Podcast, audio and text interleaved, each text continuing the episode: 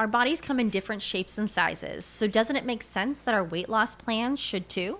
That's the beauty of Noom. They build a personal plan that factors in dietary restrictions, medical issues, and other personal needs so your plan works for you. Noom doesn't restrict or shame when you want to treat yourself. Their flexible program focuses on progress instead of perfection. You don't have to give up carbs or anything. And with their daily lessons, you can learn something new about your food choices every day. After just a few days of using the app, I learned how to recognize cues for overeating and how to choose the right foods to feel full. Stay focused on what's important to you with Noom's psychology and biology-based approach. Sign up for your trial today at Noom.com. That's Noom.com. And check out Noom's first ever cookbook, The Noom Kitchen, for 100 healthy and delicious recipes to promote better living. Available to buy now wherever books are sold.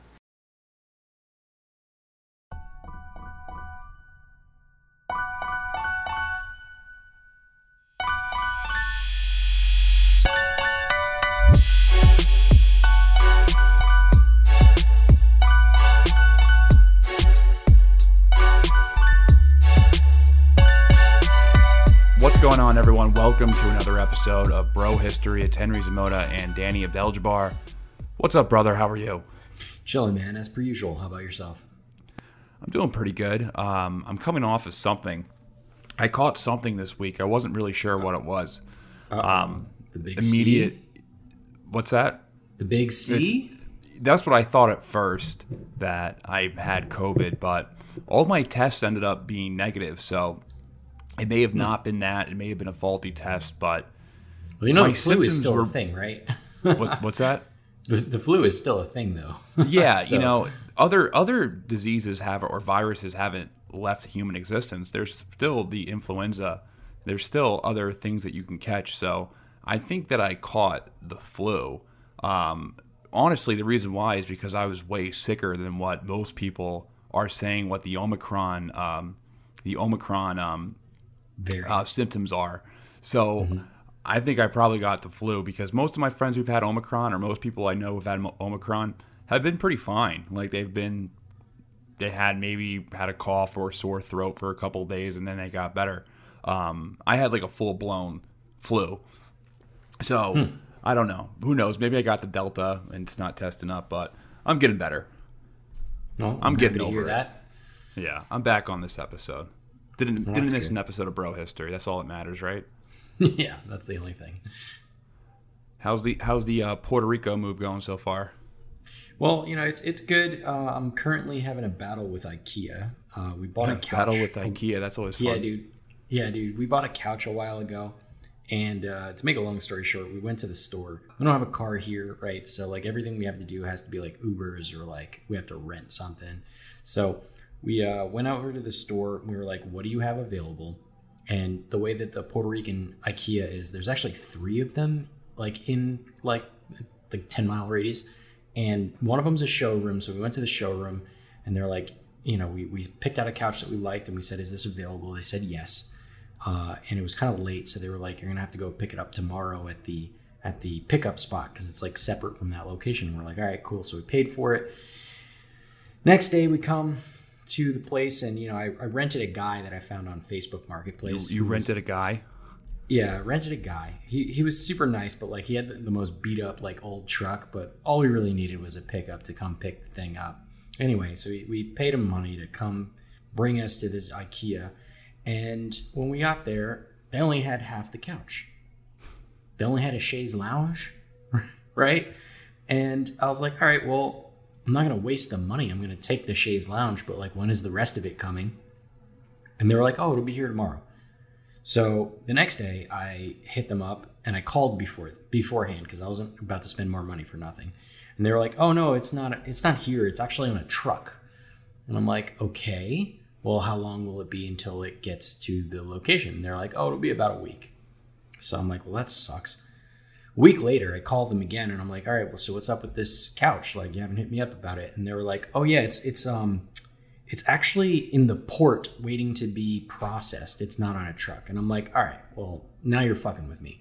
So I asked them, all right, well, when is it coming? And they're like, all right, it'll be 2 weeks. And I'm like, all right, you guys are being crazy. So 2 weeks later, now, I call him again. I'm like, yo, what's the deal with this fucking couch? Everyone I'm talking to keeps pushing it out. Nobody's saying anything real. Nobody has any information. There's no tracking. There's nothing, right? And they're like, yeah, we have no idea when this couch is going to be here. And I was like, all right, when was the last time you had a record of it? They were like, oh, January 1st, which was 4 days before we actually purchased the couch. So like literally everybody lied to me throughout the entire string, which was super fucking annoying. So we're like, all right, we want a refund. And then they were being dicks about the refund. So I'm gonna have to go through my bank and like do a chargeback, and it's gonna be a pain in the ass. Meanwhile, I have half a couch, and me and my girlfriend have just been like basically like sharing a chaise lounge to like sit on, and that's all we got. It's super uncomfortable, super annoying. I have a little bit of beef with IKEA. If you're listening, IKEA, you better sort this shit out. Yeah, IKEA is it kind of sucks. I mean, I've never really been a fan of going through the IKEA process of spending a day in that maze-like store. Hey man, the fucking meatballs are life, but the meatballs are life. But like honestly, I've never had one of their meatballs before. It's good, dude. It's good. It's like bad, but it's good. It's Swedish meatballs, right? Yeah, it's bad, but it's good. It's good, bad food? Yeah. I'm sorry to hear that. It's only half the couch. We have I'll keep you updated. Sort of your couch. They're just like, supply chain bottlenecks, sorry. COVID-19, supply chain bottlenecks. That's an excuse for everything nowadays. Supply chain bottlenecks. COVID-19, sorry, labor shortage, supply chain bottlenecks. Can't blame us. It's the supply chain. You won't even get the supply chain. It's just crazy. Right. Such a convenient out for all retailers, especially for furniture ones. Don't give them any ideas, Henry. I know. Well, all right, let's get started on this episode because we're kicking off a series today. So we wanted to do an episode on the Korean War. And, we were trying to figure out the best way to do it. So we're doing a multi-series or a multi-episode series on the Korean War where we're going to tackle different parts of Korean history, the lead up to the war, the actual war, and then, different stages in the war. We're not entirely sure how many episodes this is going to be yet. It might be 4, it might be 5, but it's going to be more than one. And the way that we're going to do this is not going to be like 4 straight episodes. There might be some episodes in between that may be more current events related, just in case something like, if something pops off in Ukraine or something just pops off anywhere in the world, we're probably going to put our attention to that. But in the background, most of our history work is going to be dedicated to the Korean War over the next, month or two, next 6 weeks or so. So I hope you guys are interested in this because there's really not that much content out on the Korean War. There's not that much information out on the Korean War, and I think most Americans, pretty much everyone, has a very rudimentary understanding of the Korean War. I mean, it's called the Forgotten War for a reason, and it's called the Forgotten War.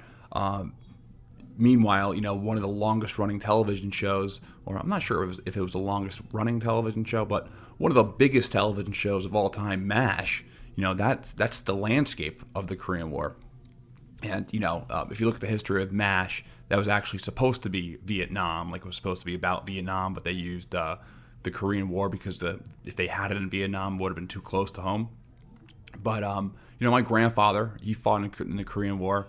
I think my generation, our generation, Danny, like people around our age, our grandparents were probably too young to fight in World War II. So most likely if they were drafted, it was because of the Korean War.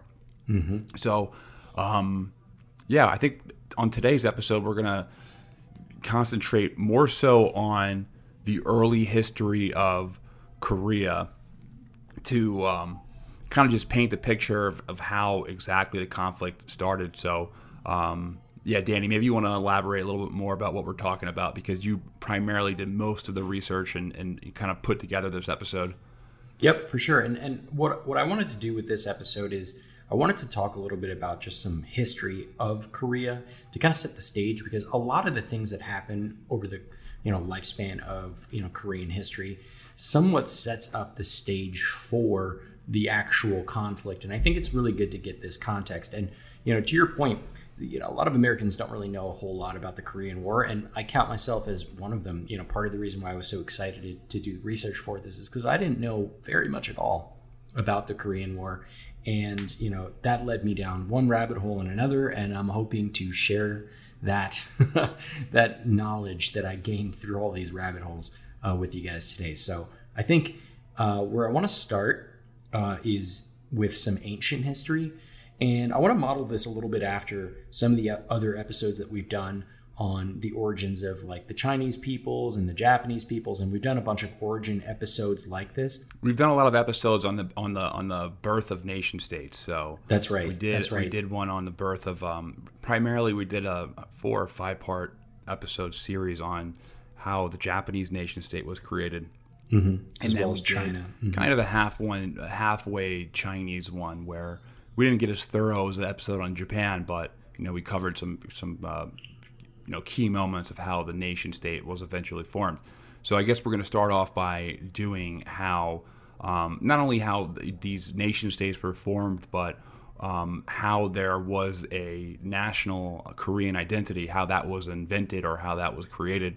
So I'll leave it off to you if you want to take it back to the early days of thousands and thousands of years ago. Yeah. So I think where you could start really pinning down a Korea, some of the earliest evidence of civilization in Korea was found, dating back to like 8,000 BC.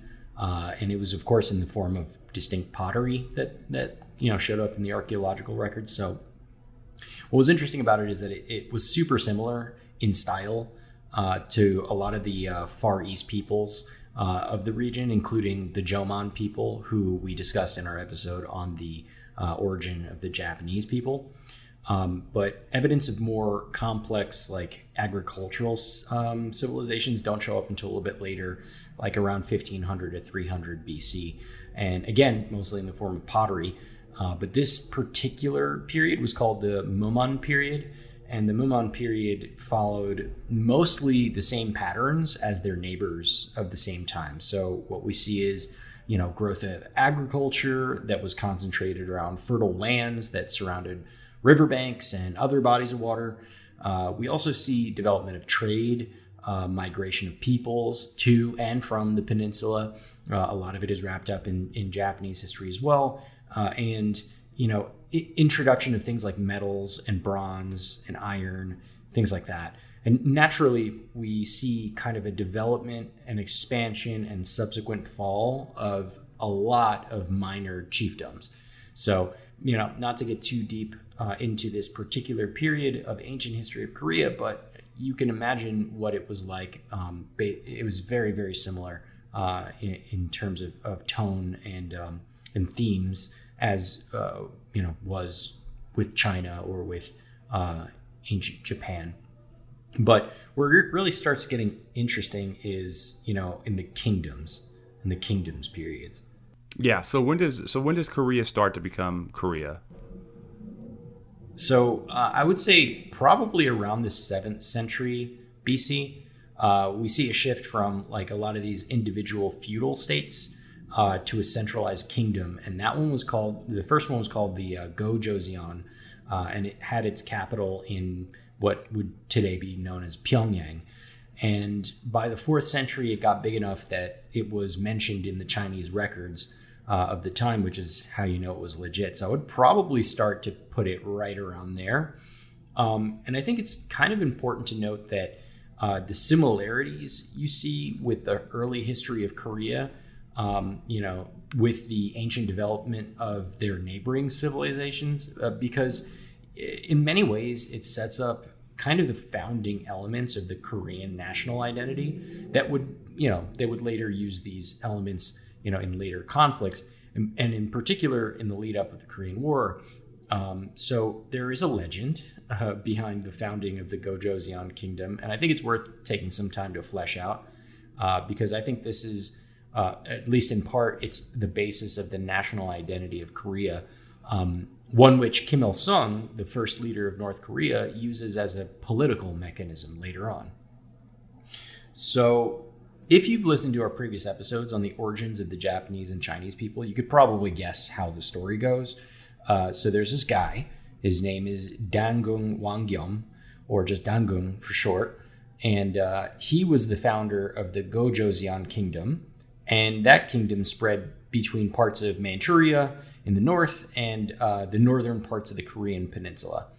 Also, he was a god king. Because every good king needs a special relationship with the national god, right.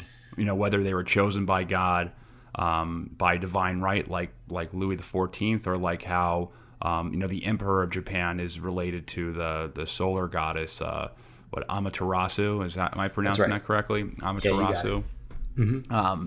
And you know, they do that to legitimize the state, because the king must be an intermediary between deities and the people. But in this case, it's an actual god king, like a pharaoh. Right, exactly. And as the legend goes, his grandfather was named Hwanin, who is the Lord of Heaven, so basically God, right? And Hwanin had a son, and his son's name was Hwanung, also like a god, I guess a demigod, I don't know, god, another god. Anyway, so this guy, Hwanung, he was really into Earth, and he wanted to live in the mountains and be a human for some reason, right? Hwanin, the grandpa, Hwanin, he gave the green light to Hwanung, the father, and 3,000 of his followers to descend on from the heavens to go live on the Paektu Mountain in North Korea, which is an important site for North Korea. And they ended up teaching all of the humans like super cool shit like art and medicine and agriculture and morality and so on and so forth. And I don't know about you, man, but I'm getting heavy ancient alien vibes from this. What do you think? Well, I heard that the Paektu Mountain is where Kim Jong-il scored like a 34 with 5 hole-in-ones. Yeah. I'm apparently joking. It's the birthplace of Kim Il-sung. So yeah, I think that's he did that in a golf course in Pyongyang, but he still did it though. He shot a 34 with 5 hole-in-ones. Apparently, well, according to legend, right? Kim Jong-il. I think it was Kim Jong-il. He was the one who claimed Kim Jong-il. Yeah, I'm pretty sure it was Kim Jong-il. But yeah, as you're saying, you know, you know, these mountains are, you know, not only very holy to North Koreans but to South Koreans as well, right? Right. It's super important for them, and because it's like the place where God came down and, you know, taught Koreans cool shit. And like how many people, right? Well, I think I know it's like kind of a problem between North and South Koreans, where South Koreans are barred from seeing these mountains. Well, they've been letting some Koreans go and visit some special like heritage sites of Korea in the North. It's not great and it's hard to get into, but you know they've been softening up a little bit on. Well, it's on the Chinese border. Yeah, it's on the Chinese border, so South Koreans could technically go to China and visit, I guess, one side of the mountain. I guess they don't have access to all the different heritage sites there, but there is, you know, I think South Korea and China have had a relationship since like 1994 or so. Yeah, I think that's when they opened it up. So they've had access at least till then, but yeah, I know a couple of years ago during the negotiations. Between North Korea and South Korea, that was one of the concessions that North Korea gave to South Korea, that I guess there was going to be more entrance or more accessibility to the Paektu Mountains for South Korean citizens. Exactly. Anyway, back to the legend though, because this is pretty interesting, or at least I found it pretty interesting.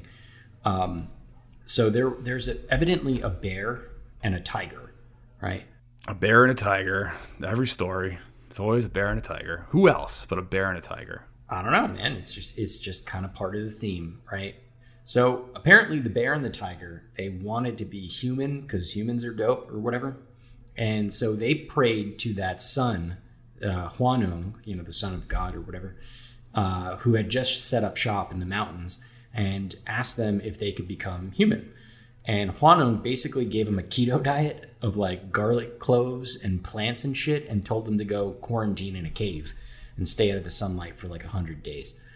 And according to the story, the tiger gave up after like 20 days. And honestly, I don't blame the tiger, because we all know how hard lockdowns were for us. So don't blame him.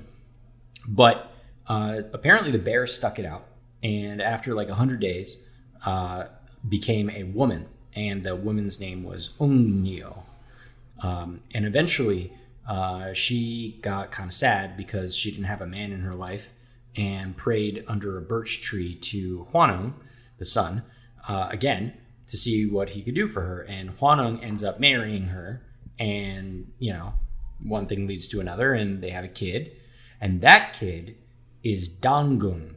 So this guy, he's like half bear, half god, or whatever. It's actually pretty badass. Man-bear-pig? Man-bear-pig. Well, just minus the pig part. Just man-bear. Man-god, man-bear-god, whatever. So, like I said, Dangun, this guy, he's the founder of the Gojoseon kingdom, which apparently rose to enough prominence to rival their neighboring Chinese dynasty. But that part is kind of debatable. But if you follow the legend, that's how it goes, right? And to this day, there are about 13 religions that are devoted to the worship of Dangun, the man-bear-god guy. And this story is pervasive among Korean culture. And I guess what's important about this story is that it's used as a way to promote the idea of, you know, the uniqueness of Korea and the uniqueness of Koreans as a singular, homogeneous group of peoples. And ancient peoples. And, you know, these stories become a unifying ideology that sets the precedent for things like national borders and you know, a centralized authority. Right. Totally. And this kingdom, I think, is really, you know, like a foundational. Now, there were a lot of different kingdoms that came after this. There's a lot. And I'm going to omit many of them, even though they're kind of important. But, you know, we're going to skip ahead a bunch, and we're going to go from the Joseon kingdom way back in the day. And we're going to go to the Gojoseon kingdom, which is not to be confused with the earlier one, but it was named in honor of the former.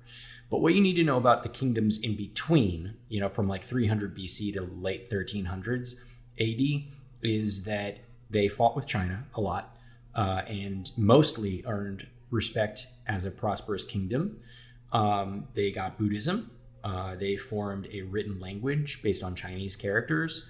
They conducted long-distance trade all the way like as far as the caliphates in the Middle East, which was pretty impressive. So a lot of shit happened, really important stuff, but we're just going to skip over a lot of it because I want to talk a lot about this Joseon kingdom, because this is the last kingdom in the Korean history before, I don't know, shit hits the fan. Let's put it that way. So this kingdom was founded by a general named Taejo, and it was mostly based on a Confucianism-based ideology called Neo-Confucianism, which focused mostly on leading lives of study and integrity over wealth and power. You know, very progressive. And Taejo moved to the capital. He moved the capital from Hanyang, to Hanyang, which is present-day Seoul. So it went from Pyongyang to Seoul, basically. And he built up power around a strong royal authority. And he also did a lot of social and economic reforms to boot. But basically, the Joseon King dynasty, that experienced a crazy golden age, where there were so much advancements in a lot of different places. So culture and science, you know, they invented the current Korean alphabet, Hangul. They made huge strides in meteorology and geography and medicine and military technology and agricultural technology. Basically, a lot of this stuff they were super good at. And in many cases, they were unparalleled by other kingdoms of this time. So they were really on their stride. But this is around the same time when they started getting invaded from places like Japan, right? Well, yeah. So, but before Japan, there's some other invasions. And, you know, I think, yeah, let's talk about Japan. Fuck it. So in 1592, and again in 1598, the Japanese daimyo, Toyotomi Hideyoshi, he actually tried to invade the Asian continent through Korea because that was like the closest point for him to get to. But eventually he stopped the Korean military. He was stopped by the Korean military with the assistance of the Chinese Ming Dynasty at the time, and also by a new army of these irregular Korean militias, and they're known as the Righteous Army. They'll be super important again later when we start talking about the actual Korean War. But what you need to know about it is just a bunch of peasants and guerrilla fighters that got together to like beat off a foreign invader, and it'll basically be the same thing again during the Korean War. Yeah. So just as they were rebuilding, they get invaded by the Manchu to the north. And that twice. And I think what's important to know about the Manchu is that, you know, they were basically a precursor to the Qing Dynasty, and they were called the Later Jin. And so they basically united all of these Jurchen tribes of Manchuria and started messing around for power in China at the time. And we talked a lot about, you know, the rise of the Qing Empire, and talked about this specifically in our episodes on China. But all this is going on at the same time as Joseon, the Joseon dynasty is a thing. And since Joseon had a good relationship with the Ming dynasty, because they helped them out with the Japanese invasion, Joseon felt obligated to help out the Ming when the Later Jin, the Manchurian folks, started fucking around. And, you know, they didn't really have anything against the Later Jin in particular. It was more just like out of obligation because they got a lot of help during that earlier invasion of the Japanese. And so there was this coup attempt that got set up in Joseon, but it was put down, and the survivors of that coup fled to the Later Jin, where they convinced them to invade Joseon for revenge.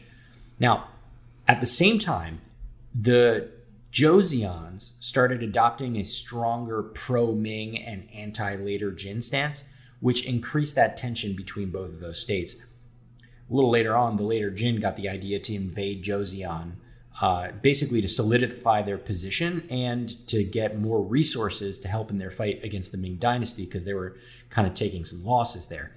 But eventually they succeeded, and they did, take over Joseon. And Joseon became a tributary of the Later Jin somewhere around 1627, and they became increasingly salty about it. So Joseon was not happy about the fact that, you know, that the Later Jin took them over. And, you know, they personally thought it was like wrong to abandon the Ming and now start paying tribute to the Later Jin because of, you know, all the help that the Ming dynasty gave them with that Japanese invasion. And the Joseon court started getting filled up with all of these anti-Manchu warhawks. And this eventually led to a second Manchu invasion on Joseon. What's funny about this is that the Japanese end up becoming nervous about the Manchu. Because Jurchen pirates, I think they're called Jurchen pirates. Yep. They had invaded them once before, 500 years prior to this, 1000 AD. And they seemed to think that there was a land bridge from Manchuria to Hokkaido, which there wasn't. But, you know, they thought this land bridge was going to be used to invade them, which, and we spoke about this in our episodes on Japan, That's which right. led to the Tokugawa shogunate to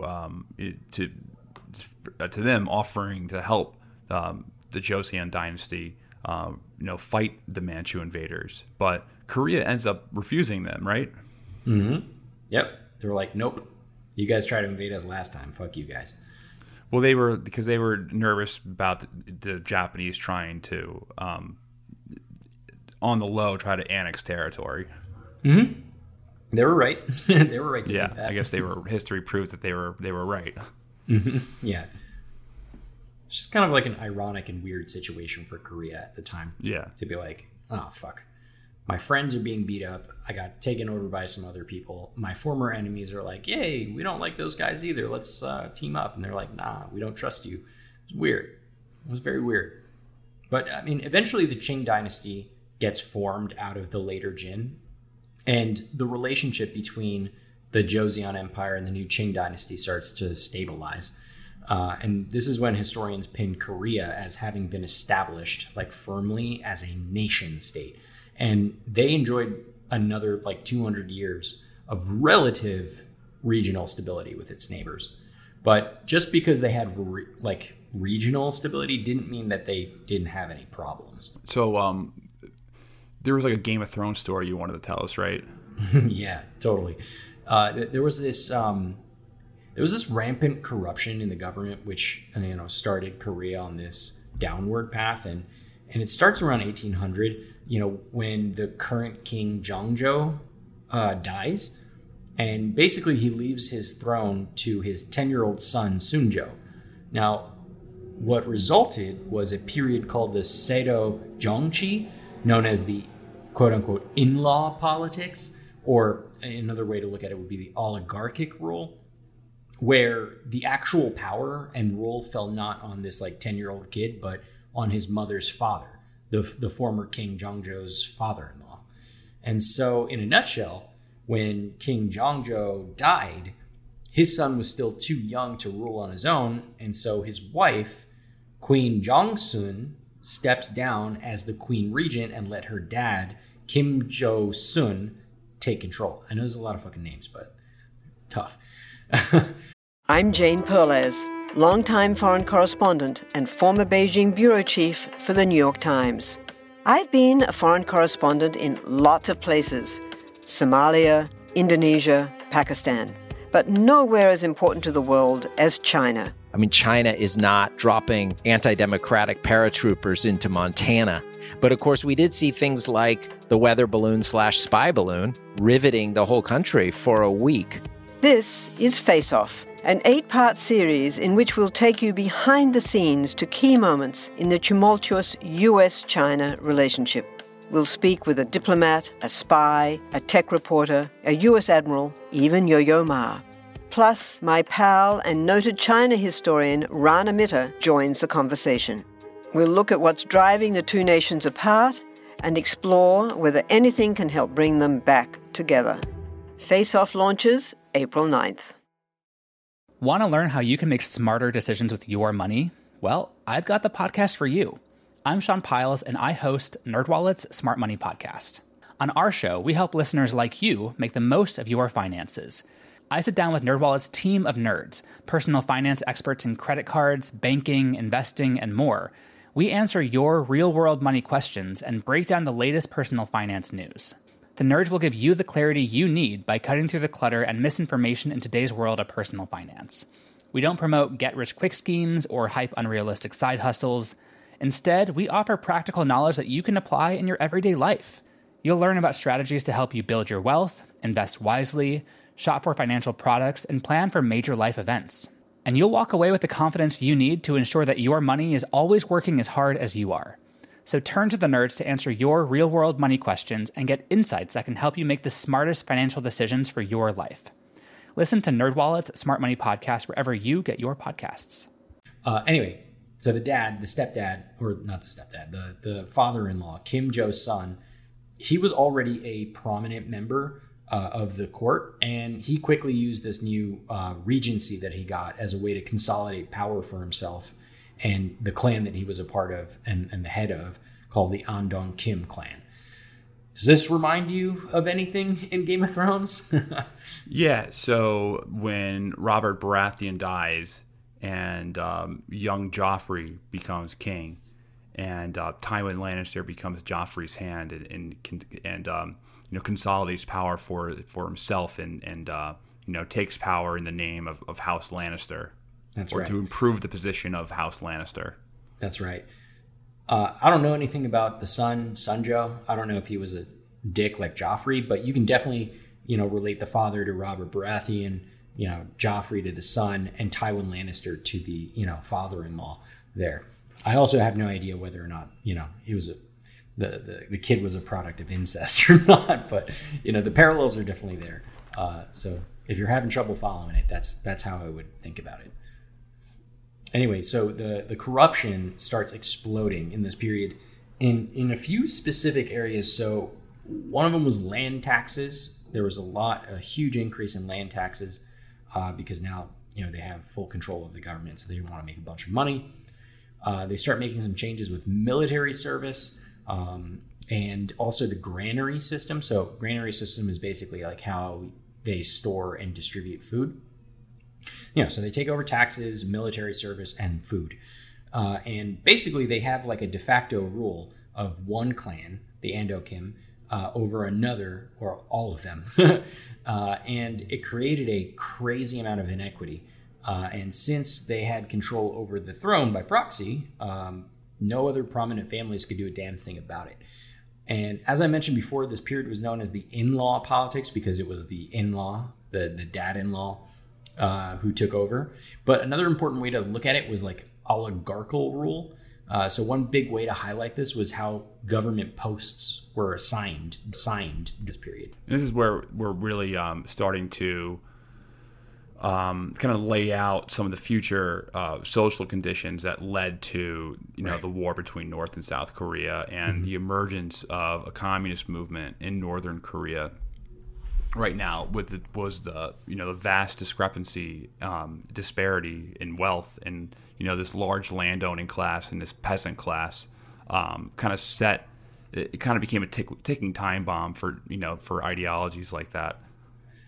Definitely, and basically the way that government posts were being assigned at this time was through bribes, right? So yeah.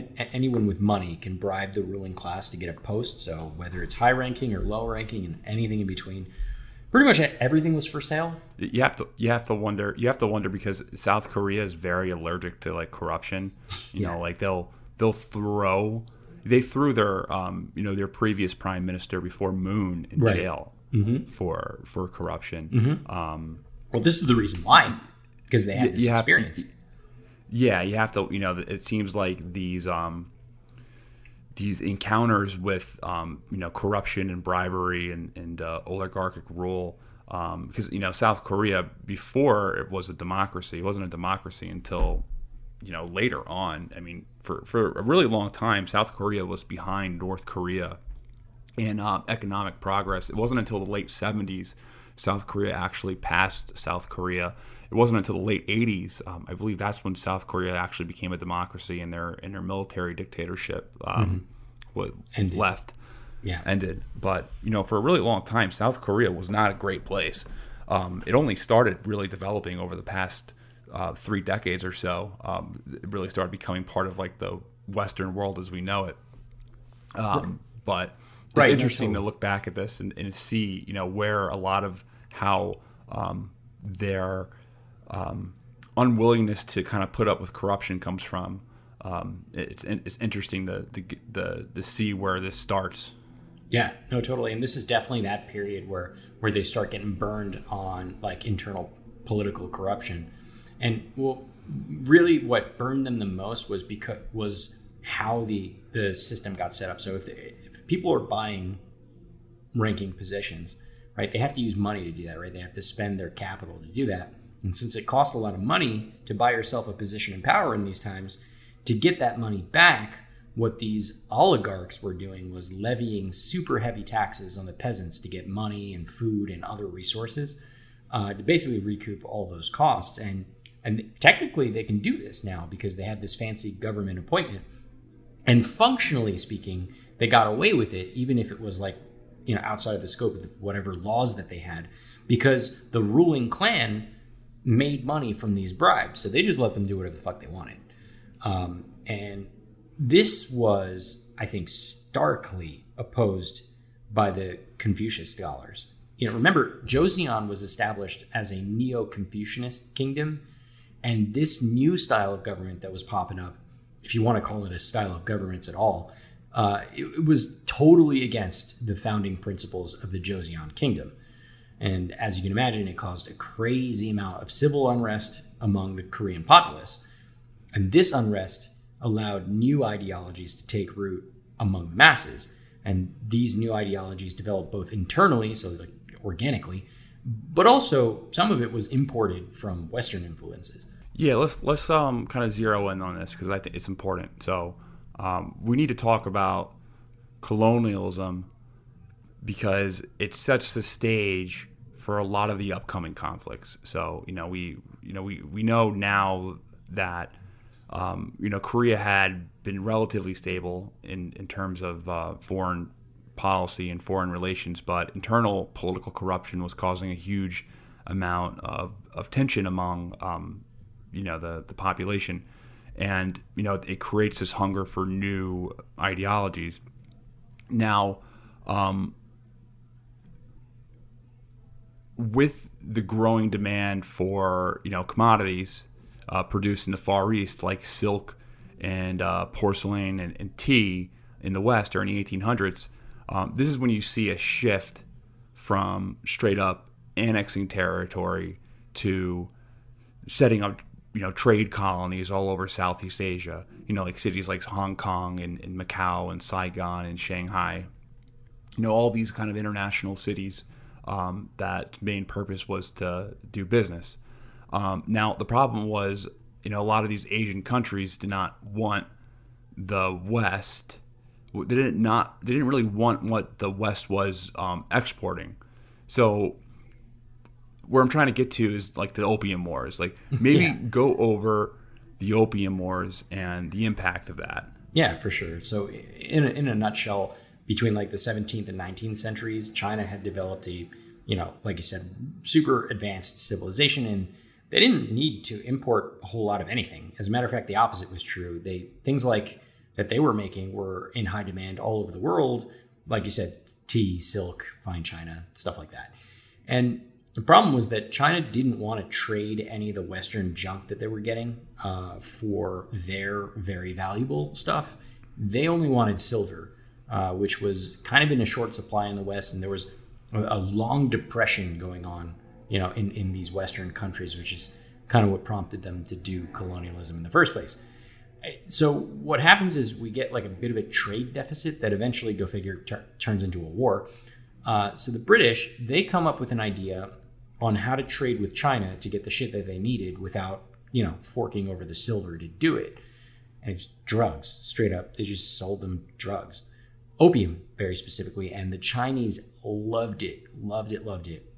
And it got so bad that the Qing emperor basically tried to ban opium trading, and the British were not having it. So they sent over battleships to make sure that the opium continued to flow into China. So one day, the Qing government decides to do something crazy, and they destroyed a shit ton of opium to curb that problem. And this led to the first Opium War and blah, blah, blah. Next thing you know, the British own Hong Kong. Yeah, I wanted to bring up the Opium Wars because, at the time, the Joseon kingdom takes notes of this interaction with the West, and it makes them nervous. So, they start slowing down trade with the West gradually to protect themselves from conflicts like these. But, they run into a few particular incidents anyway. Right. And one of those incidents actually involved the U.S. I didn't even know about this until doing the research on it. I thought that the first time that the U.S. started getting into tiffs with Korea was during the Korean War. But this actually is pretty interesting. So back in 1866, there was this American merchant ship called the General Sherman. And they went over to Korea to try to open up Korea for trade. And they had a little bit of a miscommunication, and they end up sailing upriver, and they get stranded at Pyongyang, and the Koreans basically told them to get the fuck out. And the Americans, I don't know, they responded by killing 4 Koreans and kidnapped a military officer. That fight lasted for 4 days, and eventually Korean ships lit the General Sherman on fire. And then the American response came in 1871, a little bit later.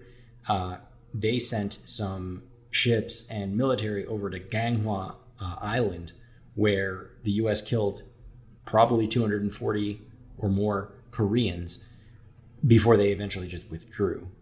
So lighting that ship on fire is used actually by North Korean propaganda later as a way to show that, Koreans don't fuck around, and It was a rallying cry for the USS Pueblo incident in 1968, where North Koreans captured a U.S. spy ship and tortured the crew.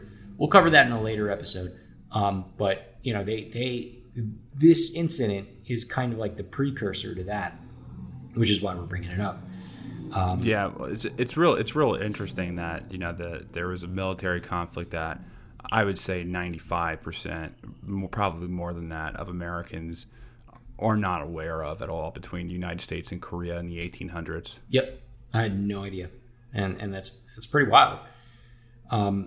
So there was another domestic. We're not talking about a minor thing. We're talking about 243 people were killed. Yeah, you know, that's a major offensive. You know, like that's. I mean, they were pissed about 4 people, Korea. That is, can you imagine how pissed they were after 240 people? You know, yeah, it's a lot. So there was this other issue, and it was kind of a domestic issue, but it was like, you know, part of it was because of importing new ideas, and that was the influence of Christianity on Korea. So during all this trade, or forced trade in many ways, there was also a lot of Christian missions that came to Korea. And initially, you know, the government of Joseon, they tolerated it, but the new ideas that they brought to Korea threatened the Joseon hegemony because it drew in a lot of that disaffected population, that disaffected peasant population. And Joseon clamped down on Christianity and started persecuting them, but they never really could fully put it down. And actually, you know, Korea's got a pretty strong Christian presence to this day. Maybe not in the north, but definitely in the south. And in one case, the Joseon court ends up massacring a bunch of French Catholic missionaries. So French, they end up invading the same island that the U.S. hit a couple years back, the Gangha Island. And the Korean military suffered heavy losses. But then eventually the French just left. They just left the island, which is pretty crazy. Man, this island really just never caught a break. No, not at all. Not even a little bit. But listen, you've got a lot of things going on here, right? So you have this forced trade relationship, which I just wanted to say a side note on this. Like, colonialism and like forced trade is, I don't know how best to describe it, but it feels like kind of rapey, you know, like no means no, bro. Like they don't want to trade with you. You can't force them to trade with you, you know, but that's what it feels like. You get that feeling when you read about shit like this? Forced trade? Yeah, I guess rapey is a good analogy for it. It's definitely an act of aggression to force someone to trade with you if they don't want to trade with you. Like, yeah. It's just like weird, you know? Imagine if you were doing that on the individual level, like a drug dealer was selling you drugs and was forcing you to take your drugs. Yeah, like, well, I don't want to take this heroin. Well, you're gonna do it. You're gonna buy. I want to kill you. Yeah. You're gonna buy. So you're gonna buy my heroin. You're gonna sit down and you're on your couch. You're gonna do that heroin while watching a documentary on the Grateful Dead. Yeah, totally. So we've got these forced trade relationships, super rapey, you know, and that causes some trouble with some foreign powers, and then you've got all these internal struggles that. You know, I mean, they had internal struggles because of all the corruption, but it, you know, the struggle really gets going because of the spread of all these, you know, new ideas like religions, like Christianity.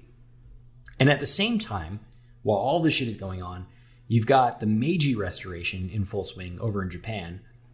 You've got Tsarist Russia in the north that's growing. And you get the U.S. winning the Spanish-American War in the Pacific, which creates a lot of strong powers in Korea's Pacific backyard. And so to try and protect itself, by the late 1800s, Korea closes its doors to all nations except China. But this still didn't do the trick. So they try to pull what Japan was pulling.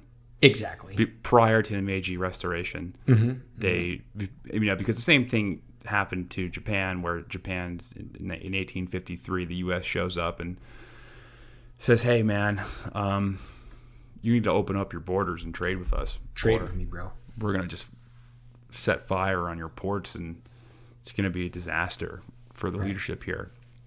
And, you know, they previously had a, you know, as of 1699 or so, I forget the exact year the Tokugawa shogunate takes power and closes the borders, but they had closed borders for over 200 years. Mm-hmm.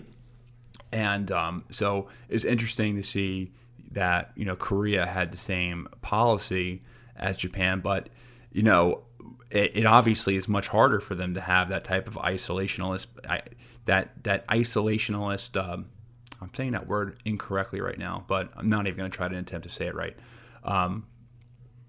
They don't have the luxury of having an island. Right. They're like attached to the land, which is why they don't close the doors to China, right? Yeah. Also because they happen to be a, China was the suzerain of Korea at the time, you know, after all those conflicts with the Manchu and shit. But, you know, like I said before, like closing off the borders just sounded like, I mean, what else are you going to do? You know, like you got all this shit happening. People are fucking around and you're worried about it. So like, it doesn't leave you a whole lot of options to fix it. And the option that they chose, which a lot of people chose, like Japan, which was to just close down. And China did the same thing too, you know? So they're all kind of following the same trends, the same lines, just slightly different times. But like closing off their country didn't fix all their problems.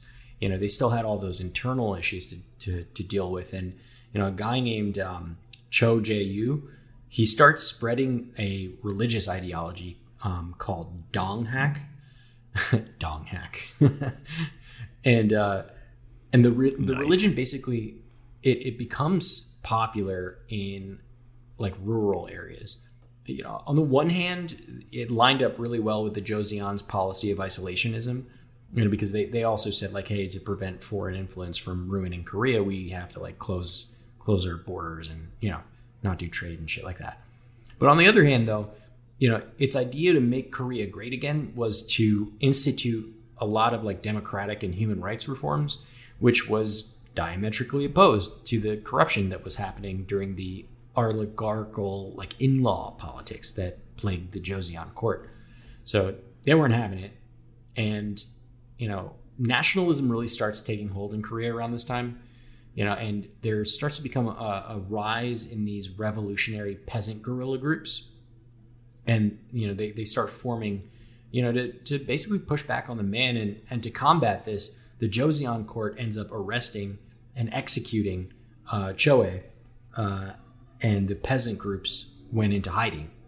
They went in the mountains, but their ideas never died. Like they stuck around and they'll come back, you know, later, especially during the Korean War. But later on, Korea ends up getting forced to start doing trade again with Japan and the U.S. Through some not so nice treaties. And at the same time, there were these conflicts between the progressive reformer elements in Korea and the Joseon court, which led to a coup, and it was the Gapsin coup, and that happened in 1884.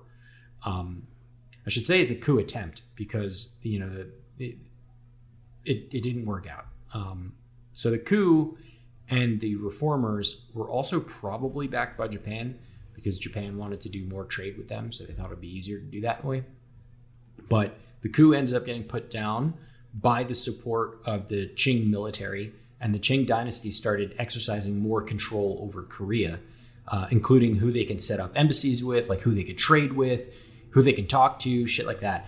And they also attempted to create this trade monopoly with Korea to stop Japan's influence in Korea. Like they were like, oh, you can only do trade with us, or, you know, we'll totally flood the markets with our shit so that Japan doesn't make any money here. Eventually, what this causes is some anti-Chinese riots to break out in Korea. And honestly, again, it was probably backed by the Japanese because they're kind of salty about the fact that they're, you know, China's flooding the markets. And a bunch of Chinese shops in Korea got set on fire or like destroyed. And this left Japan in a pretty strong position as Korea's main trading partner. So wait, before we wrap this up, let's talk about Japan a little bit more because we need to talk about their role. And I know we're probably going to jump into more of their role in a later episode because it's such a important part of the story, the relationship between Japan and Korea, specifically North Korea, where, you know, North Korean propaganda, Japan is basically their Nazis. You know what I mean? You know how like Nazis are the villains out of a lot of U.S. media or a lot of U.S. Hollywood stories. That's right. You know, that's the role the Japanese are play, you know, within North Korean as well as Chinese media. Let's talk about Meiji Japan real quick. Yeah, sure. So, you know, Meiji Japan, they were growing, and they were also growing in influence in Korea because they forced them to do trade with them. And, you know, they had a lot of tension with China because they were basically battling over a bunch of shit, up to and including, you know, their ability to trade with Korea. And this, you know, eventually ends up having a first Sino-Japanese war. And that happened in 1894 to 1895. And it basically forced China to abandon Korea because Japan won. And Japan, now having won, and now they have all this influence over Korea, they force Korea to open up its ports, and they quickly start, you know, importing a lot of modernization movements into Korea to basically establish more control over Korea, right? So they're come in, make everything more modern, right? You guys were backwater and like closed off, and we're going to show you the way and all this other shit. But, you know, latently what that means is that they end up relying on Japan and a lot more as a result. And so this didn't really go over very well, especially not with the Korean leadership. And Korea looked to Tsarist Russia for help because Japan had been gaining way too much control over Korea after that first Sino-Japanese war. And so Japan, again, they're messing around in Korea. They were involved with the murder of the head of state, the Empress Myeongseon, and she was the one who reached out to Russia for help. And the Russians ended up having to leave Korea because, you know, the head of state that was like buddy-buddy with them was no longer around. We all know how important it is to keep your eye on the money, and not just your own. To follow trends, track financial situations, follow gains and losses, check out the Yahoo Finance podcast. Every day, we'll give you a quick overview of the latest market and financial news that you need to know. You'll be able to hear about the biggest headlines in the business world in 3 minutes or less, right after markets close. It's perfect to listen to while you make another cup of coffee or work out a new budget. Check it out now. Listen to Yahoo Finance wherever you get your podcasts. That's Yahoo Finance, wherever you get your podcasts.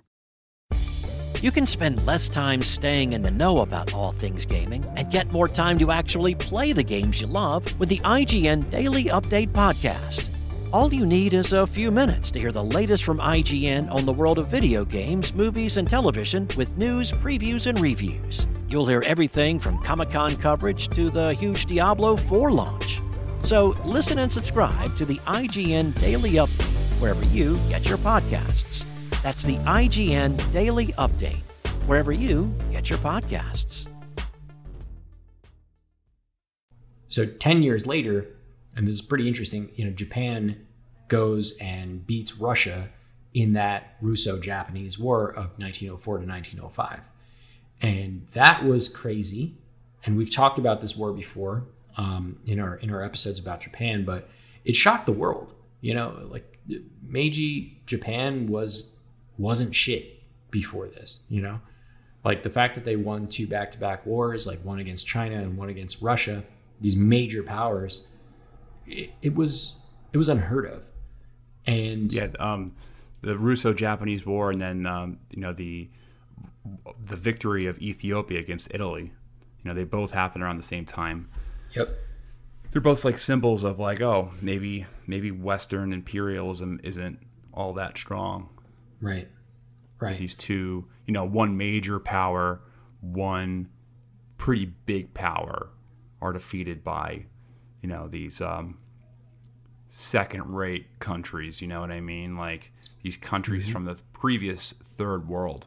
Right. In Ethiopia and in I was going to say Italy and in Japan, and now they're on the world stage as like the new colonial powers. Right. And prior to this, Japan was like locked down, right? And they rejected modernity, they rejected the Industrial Revolution, and suddenly shit changes up, and you know, we get the Meiji Restoration in full swing, and they go from like backwater nothing, you know, to beating major powers in military conflicts. That's just nuts, you know? And, you know, part of the, you know, to the victor goes the spoils here is that Japan ends up making Korea its protectorate. And that was with the Yusla Treaty in 1905. But that didn't last very long. 5 years later, they end up just straight up annexing it with the Japan-Korea Annexation Treaty in 1910. And that effectively ended the Kingdom of Joseon.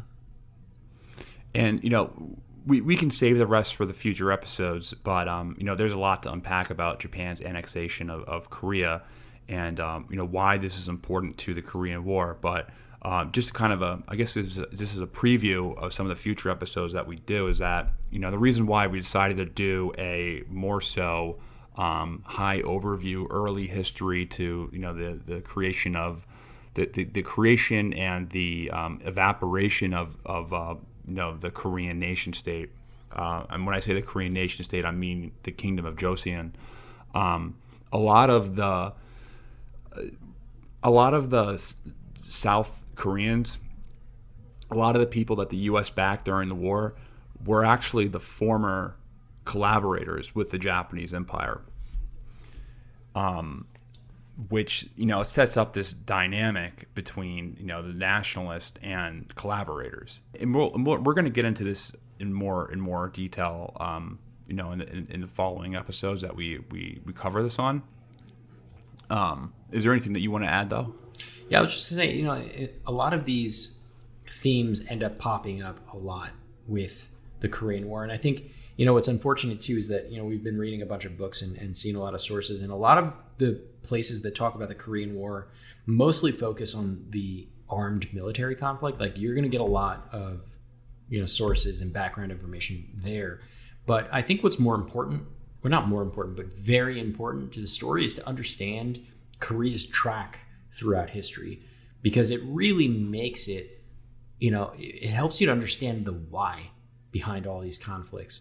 And, you know, like many other nations in this region, Korea has a super long history that stretches back thousands of years, and its relationship with its neighbors, it both defined its status as an independent, unique nation, and also the history of the conflicts that it had with its neighbors shaped the ideologies and created the conditions, I think, by which the Korean War would take place. And you kind of like foreshadowed it a little bit and gave a bit of a preview, but, you know, in this part of the story that we're at, Japan annexes, you know, Korea.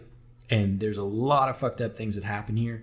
And the people that the United States ends up backing are the collaborators with Japan, the Japanese Empire at the time. And that does create, as you said, this, you know, polarization, this schism in Korea about what Korea is and, you know, who should lead Korea and, like, you know, what kind of, who's responsible for the atrocities that they had to go through, you know, during this period. Yeah, so I think on our following episodes on the Korean War, we're going to be hitting World War II, specifically the Japanese occupation, and you know, what were the events that led up to the eventual outbreak and violence in the 1950. And then we'll probably have another episode to go over the specifics of the war itself, because there's a lot to get there. I mean, did you guys know that basically every week an industrialized Korean city was just wiped off the face of the earth during the Korean War? It was brutal. Like, the amount of napalm that was dropped on Korea is unimaginable. The amount of civilians that died in the Korean War is unimaginable. We talked about the polarization, the level of violence during the Korean War between North and South Koreans is unimaginable and understated and not really talked about. So we're talking about a hateful war, like a 30-year war type level of kind of violence, where there were just so many different atrocities and mass graves and killings. So we're going to hit those topics in the following episodes. But I hope this kind of gives you the foundation of what were the conditions within the country that made the state a ticking time bomb for a conflict like this. And of course, the Cold War and how it's how the outside influence, external issues like the Cold War and U.S. foreign policy and things like that, how that plays a role into it. Maybe we can even get into some areas in U.S. policy. Something I wanted to touch in later episodes when we covered this was U.S. people who opposed intervention in the Korean War, like Robert Taft of Ohio, who actually loses his election to Eisenhower in a Republican primary, but he was against the Korean War. And around this time, in American politics, you also see the one side of right-wing politics. It basically is exiled from the other. Like you see more of like the Rockefeller wing of the Republican Party really take power in modern-day conservatism. Like this is when the National Review becomes like the mainstay of conservative ink, and a lot of the previous conservative thinkers were kind of shunned from the movement. They were pushed out because they opposed U.S. militarism. So there's a lot of really interesting developments, and you can even make the argument that the Korean War is the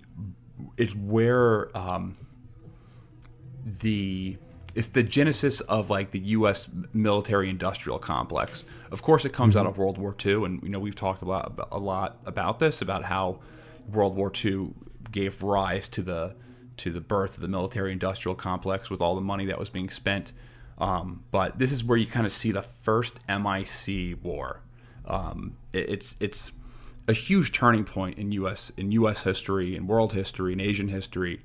So I think Danny and I both agree to cover this carefully and slowly, just to give the full context. Yep, we'll try our best. We'll try our best, and if this goes well, then I think we can. Expand into maybe doing Vietnam and other stuff like this. So this was an hour episode. My throat's starting to kill me right now. Do you want to wrap this one up and then yeah, wrap this up? Sorry, yeah. I got what Joe Biden has. Every single time, whenever I have a brain fart, I'm just gonna be like, I got the flu. Sorry. But yeah, let's wrap this up. So just take note, we're not going to be releasing these episodes simultaneously, most likely. So there'll probably be another episode in between our follow-up to this one. So just take note of that. The next Korean War episode will probably be released 2 weeks from now. I think the following week we're probably going to cover something either in Ukraine or Yemen or maybe both, something more international news.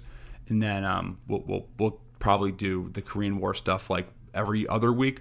Not 100% sure about that, but we're still trying to nail down the best way to do it. Anything else to add before we wrap this one up? No, man. I think that's all right. Good. Thanks, everyone, for listening to another episode of Bro History. If you like the show, you can rate and review the podcast. If you're listening on Apple, you can rate it. And then if you're listening on Spotify, it's a brand new feature where you can rate the podcast using your Spotify app. So please do that if you're listening on Spotify to boost our review numbers or our 5-star numbers.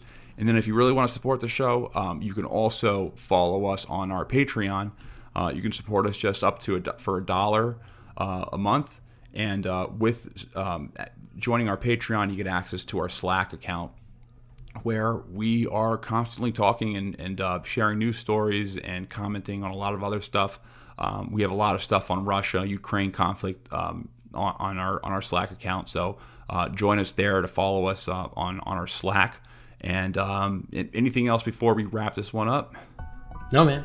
All right, peace, everyone. Thanks for bearing with me with my voice. Peace. See ya.